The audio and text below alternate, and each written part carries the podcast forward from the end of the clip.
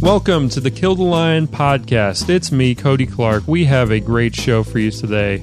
Kansas Bowling is here. She's a she's a wonderful filmmaker, uh, wonderful actress. Uh, we can't wait to talk to her. But first, if you like the show, two dollars per month. KillTheLionFilms.com. That's all we ask. Two dollars per month keeps the film studio afloat, keeps the podcast afloat. So uh, go over there, give us some money.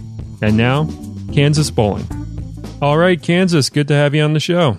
Thank you for having me. So, I really enjoyed your film, Cuddly Toys, and I really enjoyed your book, Cuddly Toys Companion, which, in my opinion, it's it's one of the best filmmaking books I've ever read. I'm going to recommend that sooner than I'm going to recommend like Sidney Lumet's book or whatever, because I think it's more practical for somebody putting something together themselves and going out there and knowing the the craziness involved and everything that can go wrong and go right and be magical and be crazy. Tell me about that book because I, re- I really think you you captured uh, something with that. Oh, thank you so much. Um, I don't know. It's kind of hard to talk about the book because when I did the movie, you know, you have to edit it and watch it a million times. And like once I was done with the book, I had my friend like kind of just proofread it, I guess, and then I I haven't really read it since. I like barely remember what I said. but I don't know, I just, you know, said said what happened. That's awesome that it's um resonating and helpful and uh it's great. Whatever I said. Well, I, I can tell you as somebody who has read it that it's very good. And uh, I recommend it. I think you should you should check it out sometime. Yeah, and I, I have a another book I, I, I put out um, with the same publisher, Far West Press. It's something that me and my sister made when we were little kids, actually. it's called Pre-Written Letters for Your Convenience. We, we had this idea when we were little kids where we would have a, a book of all these pre-written letters. So somebody, if you needed to write a letter, you would just look up the occasion and rip it out and send it to someone. But the joke is that the letters are all really specific. So we have a whole book of those that Far West Press also put out that we made when we were like probably like 10 to 13. That sounds great. That sounds up my alley comedically and and like something that I would I would want to use at some point just for fun. Yeah, I wonder if anyone's ever going to uh, use it like that. So anybody who wants to buy the uh, the filmmaking book and wants to, you know, get something else from this publisher as well. What's the publisher again? Far West Press. All right. FarWestPress.com. They're they're both pretty cheap, right?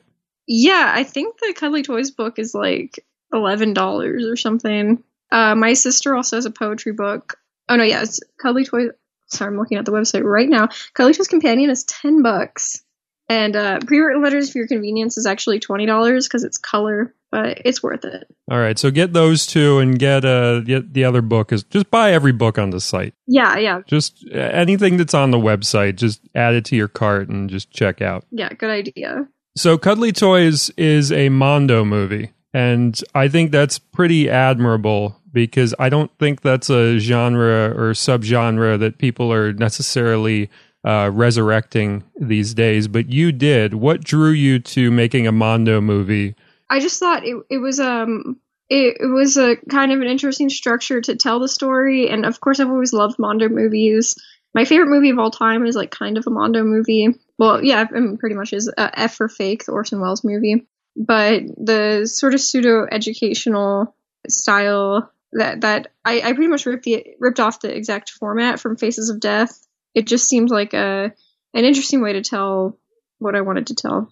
Yeah, I think it's a it's a great way to approach documentaries because there are a lot of documentaries out there that purport to be, you know, completely accurate and then you'll go online afterwards you'll find out that they fudged and messed up a bunch of details, but with a Mondo movie, they're kind of like winking outright at the start and they're kind of telling you that some of this stuff's going to be real, some of this stuff's going to be fake, just in the energy. So it's a bit more honest than some documentaries in a certain way. And also, you know, in general with fiction, sometimes if you want to tell the truth, the best way to tell it is through fiction. It's the safest way legally, and it's also just because everything that comes uh, you know into your life and and rattles around in your brain becomes fiction anyway in a sense i think that's i think they said that in one of the todd solondz movies uh, storytelling or something that's a, that's a great way to put it yeah what are your thoughts on on that and and telling the truth through fiction basically I mean, you said it better than I could. I'm really bad at, at talking. I'll I'll write it out. I'll I'll message you it, and you can just say it in your voice, and then. No, no, no. um, no, yeah. I, I mean, it it is a true Mondo movie. There's it's partially fiction, partially documentary, um, and then partially like uh, recreation. So, but even even the fictional stuff. I mean, it's not stories that are too far fetched or anything. Like it's stories that are that are happening all the time. Yeah, I think that's an important distinction too. Yeah, it's uh, you know, as as unbelievable it may be in how it's um, presented in the film, it's not far fetched from real life in, in a certain sense. Yeah, I, I, mean, there's like a teenage runaway. There's a girl that overdoses. There's like a Catholic girl that feels guilty for losing her virginity. Yeah, I mean, it's just like things like that are happening all the time. On a scale of like one to whatever, how hard a movie was this to make? Because from reading the book, it seems like it was it was an ordeal. I mean, this was very much a passion project, and a lot of people throw the term around passion project for anything that somebody cares about. But to me, a passion project is something that it gets difficult, and you keep going and you keep going and you you make it happen. Uh, how hard was this to make? Um, I mean, it's always difficult, especially when there's no money. I mean, that's the most difficult part. Everything else I try to make very easy on myself, like very minimal crews and um, just working with cool people. But yeah, I mean, I don't have much to compare it to that's like easy because it's just how I make things. Are you working on anything now? Yeah, I'm actually almost done with the next feature. Oh, great. Yeah. Was that one hard? Yeah, I this one is a crazy thing I, I'm I've gotten myself into. It's it's actually eleven different true crime stories, uh, kind of told like anthology style, all filmed in the actual spots where they happened. So it's all over the world. Wow. That's impressive. That's ambitious, especially for no money. Yeah. Yeah, I've got myself into. I mean, we I have a little bit of money this time. Uh, definitely not enough, but it's a it's especially difficult to do this one on on budgets because of all the travel and all the logistics.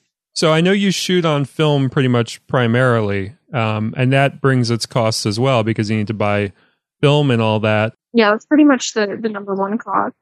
Are you opposed to digital, or is it like just it, you just happen to like film better? Is it a is it a stance? Because i know for some directors it's a stance. Like tarantino's like i, I only want to shoot film or and nolan etc for me for me it is. I, I don't i don't care what other people do. I, I but i'm not not one of, like one of those people. It's like oh like you're an idiot if you shoot digital but i much prefer the look of film. I don't i just i think digital looks so cheap and bland and I don't know. When you shoot on film, each frame looks like a painting, and I just don't know why you wouldn't want it to look like that.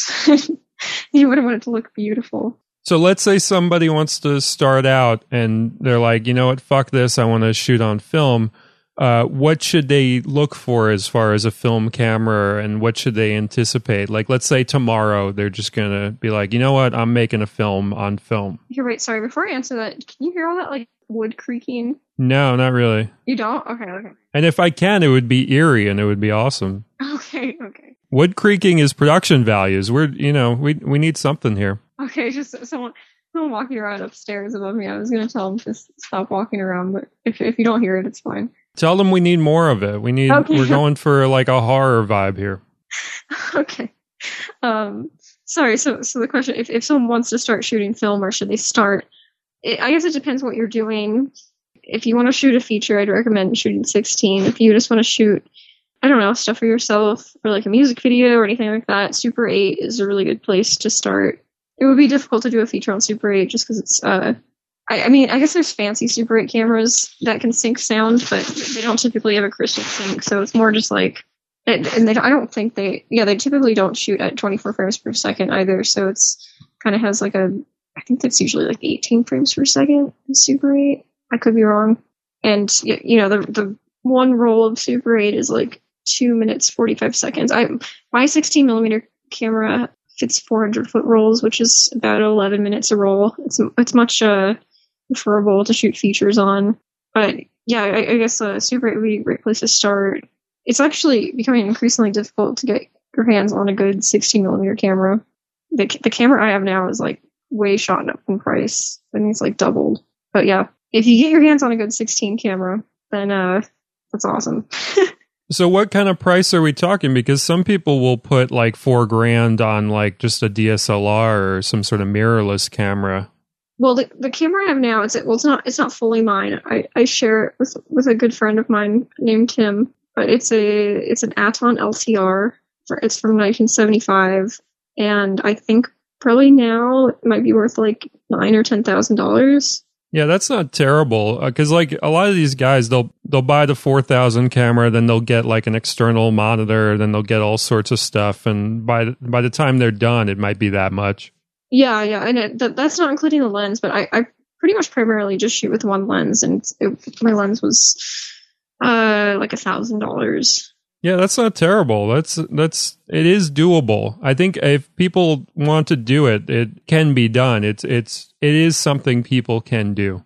Yeah, yeah. Fil- film is just very expensive too, but it, it it like if you if you have some sort of a budget for a film, I don't know. It, it depends. I guess it depends how big your budget is. It should only eat up like a portion of it. I think you can pretty much do a feature and spend like twenty grand on film.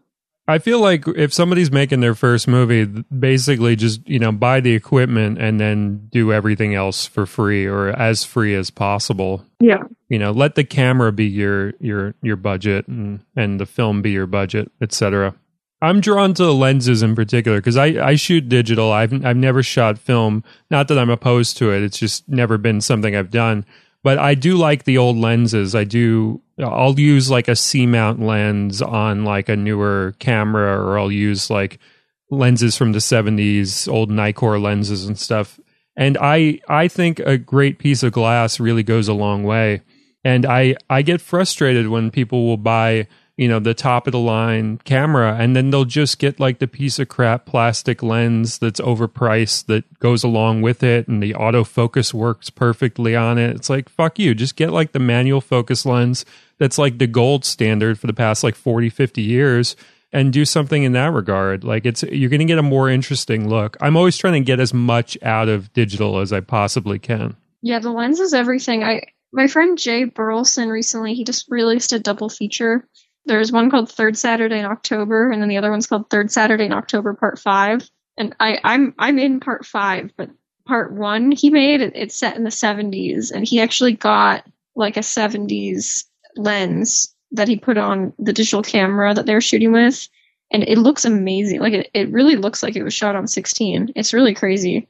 Yeah, it can be so beautiful, and it can be as simple as just you know really straight lines uh, a lot of the time because people I think people are used to a lot of like distortion because of um, iPhones and stuff. Like if you find a lens with with not much distortion as far as like the lines and you plop it onto a newer camera, people are going to lose their minds. That's what's happened when I've made films is people people always ask whenever I make a new movie like what'd you shoot that on, on? And I'm like, it's the same one I've been always using. Like it's I've just carried across the same lens. I just put it on the new camera that I get or whatever. But it's always the same lens because a, a good lens can last you like an entire lifetime. It's just it's metal and glass and and a little bit of rubber and and it's just a great piece of glass, you know. Yeah, yeah. I, I mean, I've I shot all of Cuddly Toys on just one zoom lens, just because.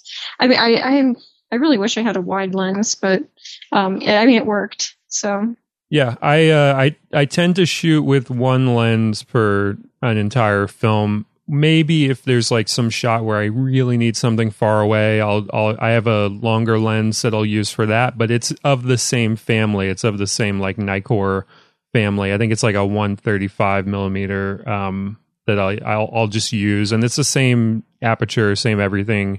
Um, and you know, I, I, but basically, I like doing one lens movies because I, it gets me to think about things in a different way. It, it locks me into, um, just a limitation because I feel like limitation is kind of key, right? You know, if you have too much freedom, you have too much freedom of choice, and you could do any number of things uh, for a particular shot. But if you got the one lens, you you have to use it the way that it needs to be used for sure. So I want to talk about limitation as far as budget because I do think that you know low budget it's very difficult it's it's hard to make a movie for no money it it sucks to not be able to throw money at problems to make them go away but there there can be something really beautiful in that you make movies you wouldn't otherwise. I always think about like my cheapest projects. They they wouldn't exist if I had a budget. Like I just wouldn't even make them. Yeah. But because I had no money, I made so and so project and the people that love that film, they don't think about how much it cost when they watch it. They just think about how much they love it and how much they're enjoying what they're seeing. So I think it frees your mind a little bit to think about things in a different way. Um, have you have you kind of relished the the low budget uh, approach to filmmaking and been grateful for it in certain ways? Yeah, I mean, uh, I definitely wish I'd have more money to like pay people and things like that, but uh, otherwise, I don't think I would do much different because you know, uh, I mean, there hasn't really been a time where I've wanted to film something and I haven't been able to because of a money issue. Like, I feel like I've pretty much always gotten what I need to. Actually, uh, this is a fun, funny story. Recently, I was filming in Massachusetts for my new movie, and I really needed two cars that were like 1982 or older, so they can match this um, this story. And if I was doing a, movie with a big budget, I could have gone through the proper channels and rented them from certain people or um, people that would rent out cars or whatever. But I I was able to like I got these people to agree to let me borrow theirs for the shoot. I was going to pay them like a hundred dollars or something, but it's the day of, and the person backs out. They were like, eh, like sorry, we're busy tonight, and I was like, oh my god, like the scene's not going to work without the cars because it was like she needed to be pulled over by this guy pretending to be a cop and then kidnapped and then so I was just like freaking out and I, I just like I was just asking everyone. I put it all over the internet. I had all these other people asking, like I was asking strangers, I was doing all of this. And finally I, I got a hold of this classic car club in Rhode Island. and they were like, We'll we'll let you have our cars. And they were all muscle cars, but I was like, whatever. At this point, it doesn't even matter. Like, it doesn't make sense the characters are driving muscle cars, but whatever. It's it's like at least historically accurate. And um, so we drove like two and a half hours to Rhode Island to finish the scene and we get there and there's just this row of cars like everyone in this neighborhood came out with their old cars and they were like take your pick but then like 5 minutes later these other people pulled up and the the people that pulled up later were the people that I was actually originally talking to and the people that were there that I had first met were pretending to be those people because they wanted to be in the movie and so there were like 15 cars that showed up because they all really wanted to be in the movie. And then I got to take my pick and I picked out two cars. Um, and then we were just like all hanging out with these like Rhode Island people with their classic cars and it was it was hilarious. So, you know, stuff like that would have happened if um I've just rented the cars properly. But um, you know, it, it, it was um very scary that I thought it wasn't going to work out at first. But you know, pretty, I don't I don't think there's been a case where I haven't figured something out like that. That's so great. That's such a magical moment that you know, in retrospect, you wouldn't trade for the world. Like that that person falling through and and all that that that led to such a like a dreamlike almost uh, encounter with uh, all these cars showing up. Yeah, it was so funny, and a million other stories like that. Just like I don't know, just uh, especially if you're not shooting in like a city, I don't pe- people just sort of want to come together to help out with with whatever you're filming. It's always fun. Yeah, that's that's one of my favorite parts of making movies is, you know, it's it's great to see your vision come alive on screen and all that and it's great to, you know, bond with the people you're making movies with along the way, but I just love those serendipitous uh, occurrences that happen along the way that just are almost as magical as anything you're trying to present on screen, if not more so. Mm-hmm. Uh, I, I, like when the stars kind of align for uh, a bunch of kids just trying to make a piece of art. It's it's it's just a lovely lovely thing for sure. Yeah. So talk to me about Psycho Ape because I know you're making Psycho Ape two soon. uh, with Addison and Greg.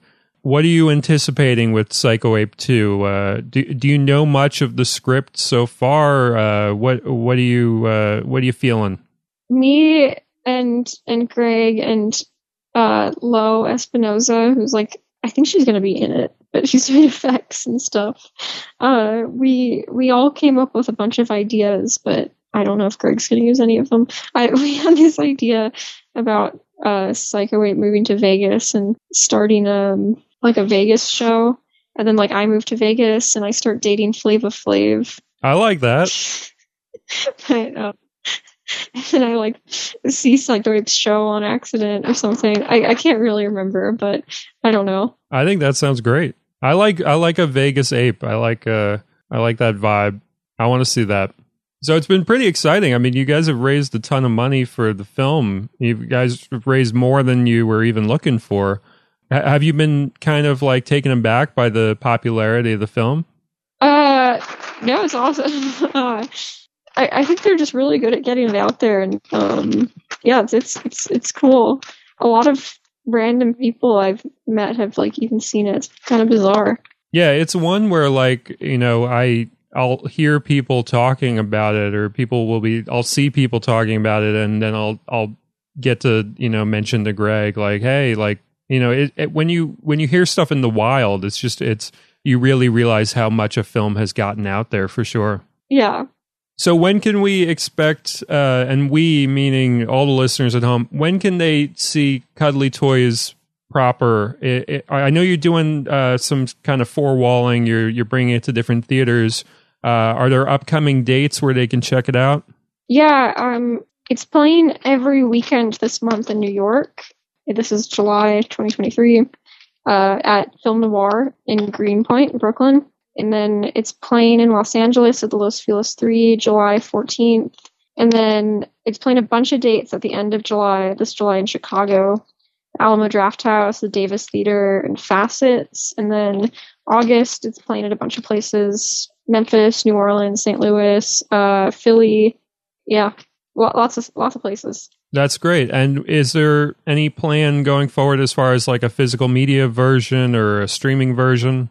Uh, yeah, I don't know when it'll be streaming, and but we have we do have a really cool Blu-ray release coming out. I I can't say with who yet, I guess, but um, some someone very very cool. That sounds great. All right, so Kansas. Mm-hmm. If if you've heard the show before, I don't know if you've have if you have, but if you've heard the show before, we have two segments we do before we go. Okay. First segment's brand new, so you might not even know this exists. This is uh I've only been doing in the last couple of episodes. I I prescribe a movie for the guest. Basically, I I used to work at video stores for a very long time uh in my teens into my early 20s. I got really good at like picking a movie for somebody. So I want to pick a movie for you. What are you in the mood for to watch right now? Um oh god, I don't know, horror movie. A horror movie? We we can we can dial it in very specifically. Give me give me an era, give me uh give me whatever. Uh Giallo. Really? Okay. All right. I'm going to go with Okay, so I'm going to recommend this even though I don't fully like the movie. But there are aspects that I think are really good. You might have seen this one already. It might be one that you uh, have seen. Uh, I'm just I'm googling it just to make sure I got the uh, the title right. One second. I wouldn't want to send you off looking for a movie that you're like, hey, that movie doesn't exist because I got the title wrong or something. Okay. I don't know if you've seen this. You might have seen this. Have you seen the 1987 film Delirium? Yeah. All right. Well, okay. it's Lamberto Bava, right? Yeah, yeah, yeah. Yeah, with the the eyeball, the eyeball face. I yeah, I don't fully like the movie, but I love that aspect of it for sure. The eyeball face. Yeah, the, the eyeball face part. Yeah, yeah, yeah that's the best part. that that's a great part. Uh, I haven't seen it. I just I kind of remember. Is it like the like the music really bad? It's pretty bad. Yeah. Yeah. Okay. That's that's kind of like. I just yeah I remember there were there were visual aspects of it that were really cool, but just kind of the the style was a bit off. It was like you know late eighties. Meh. Yeah, I love the lady though, Serena Grandi. She's she's been in a bunch of Italian movies. She's she's awesome. Yeah. Yeah, I love Lamberto Bava though too. He's awesome. Yeah, yeah. Look, this is the first time this has happened, by the way, that, that somebody has seen the movie that I recommended. Oh, really? We're gonna, yeah, I know. We're gonna go further though. We're gonna we're gonna find something specific for you. Giallo isn't really my my territory. I will admit, but I'm gonna go. I'm gonna go adjacent. Okay, I'm not gonna go specific. I'm gonna go. If you like Giallo, you might like blah blah blah. Okay. I'm gonna go with something that this is a movie that has come up before that I think is is criminally underrated, and I know you probably haven't seen. And in my opinion, it is kind of Giallo adjacent because it feels like it's going to turn into a Giallo film. It constantly feels like it's going to make that turn. I'm not going to say if it does or if it doesn't, but you get that sense as you're watching it because it's so tense and the the relationship dynamics just kind of are in that territory. This is a newer film. It's called Backstage. It's from 2005, uh, directed by Emmanuelle Bercot. Have you seen that film? No. Okay, good. I really think you're going to like that movie, especially if you're anticipating that it, this could be a horror. And I don't know if it's going to be a horror, but it could be a horror. It's about this uh, groupie who loves this pop singer and uh, this this French pop singer, and they they show up at her house and they they show up with the pop singer, and they're going to air it on TV that this girl is going to freak out and be so happy and just be uh, like so ecstatic that this pop singer is is at her house that she loves. And they show up at the girl's house and her reaction is just entirely not what they're looking for. Like it's so sad and it's so like oh fuck. Like we can't even air this because it's just like th- this girl is just not giving us anything we can use. And that's where the movie starts and i won't tell you where it goes from there but that's that's your setup. And to me it's one of the best movies made in the last like 30 years easily. And nobody's fucking seen it. It's so good. Yeah, it sounds good. all right. So that's your that's your movie recommendation. Uh, i hope you will you will actually watch the movie because those that do tend to find that they they like the movies that i i recommend in this segment. Okay. all right. Next segment. If you've heard the show before we do this every episode. Stupid questions. Are you ready to be asked some stupid questions Yeah. I, I like this stuff better than talking about my movies. Yeah, yeah. This is uh, we could do this all day. okay. First stupid question: Do you like the Wizard of Oz? Yeah, of course. My name's Kansas. See, I I don't know. You might like resent it or something. No, it might be competition. It's it's. I mean, it's a perfect movie. It is. It's so influential too. Like I I watched it for the first time in a bazillion years, like maybe a couple months ago, and I realized like, oh, this is just every movie henceforth. Like you you find uh, like everything in it. Yeah, I think I think John Waters said that he's like every movie is basically just trying to remake Wizard of Oz. Yeah, it's. It, I think it's an immaculate film, and I I always get disturbed by the part with like the pollen because I know they're basically raining asbestos on them. Yeah. Crazy movie. All right, second stupid question: Are you a good bowler? Not really. No.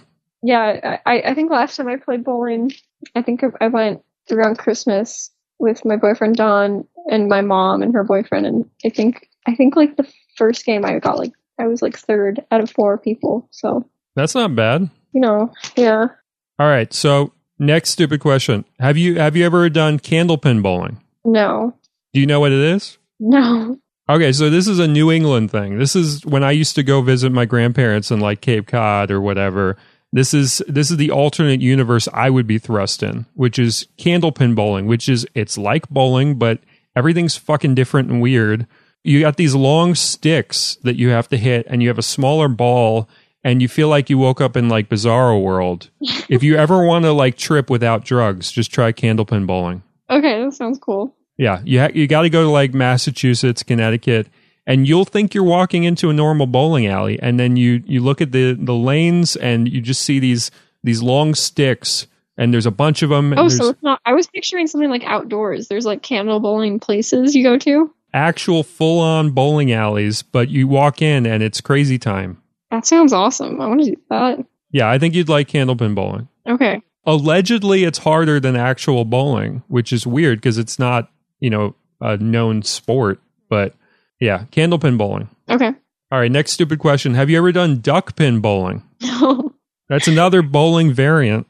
I, you, I I think I've only done normal bowling. so- Okay. Duck pin bowling, they're they're shorter uh, pins they're fatter. They kind of look like ducks, so they're just kind of sitting there in the distance. And uh, you you use a smaller ball, kind of like candlepin. Um, but yeah, that's duck pin bowling. A bit harder to find. Uh, still, again, kind of New Englandy uh, thing, but candlepin more popular around there. But there is duck pin bowling. You can try that at some point in your life. Okay, I will. All right. I promise.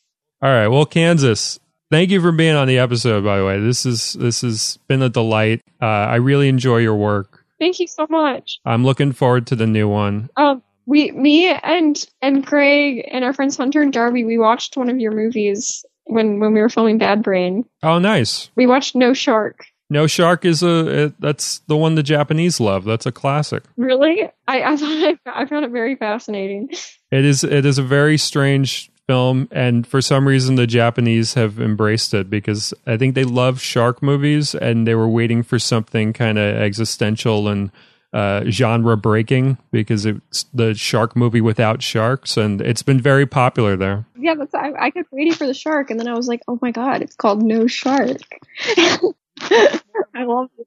You should watch more of my movies. None of them are shot on film, but they they are kind of visually interesting. Yeah, yeah, I'll, I I will watch more of them for sure. All right, Kansas, can't wait for the next film. What what else do you want to leave the the listeners with? What what do you want to tell them? Whenever whenever you can, whether it's uh, streaming or in a theater, the cuddly toys. Yes, yes, and I, I agree as well. I love cuddly toys. I think it's it's so unique and and so off the wall in all the best ways. And I had such a great time uh, seeing it in a proper theater. So I would recommend people seeing it in a proper theater for sure. Thank you, thank you. Alrighty, Kansas. Anytime, come back, talk your your heart's content. That was fun, and uh, thank you for being on the show. Okay, cool. Um, thank you. Thank you. Talk later. Talk later. Thank you all for listening. And if you enjoyed the show, killthelionfilms.com, $2 per month. That's all we ask. It keeps the film studio afloat, it keeps the podcasts coming out. So uh, show your appreciation there. Thank you for listening. See you soon.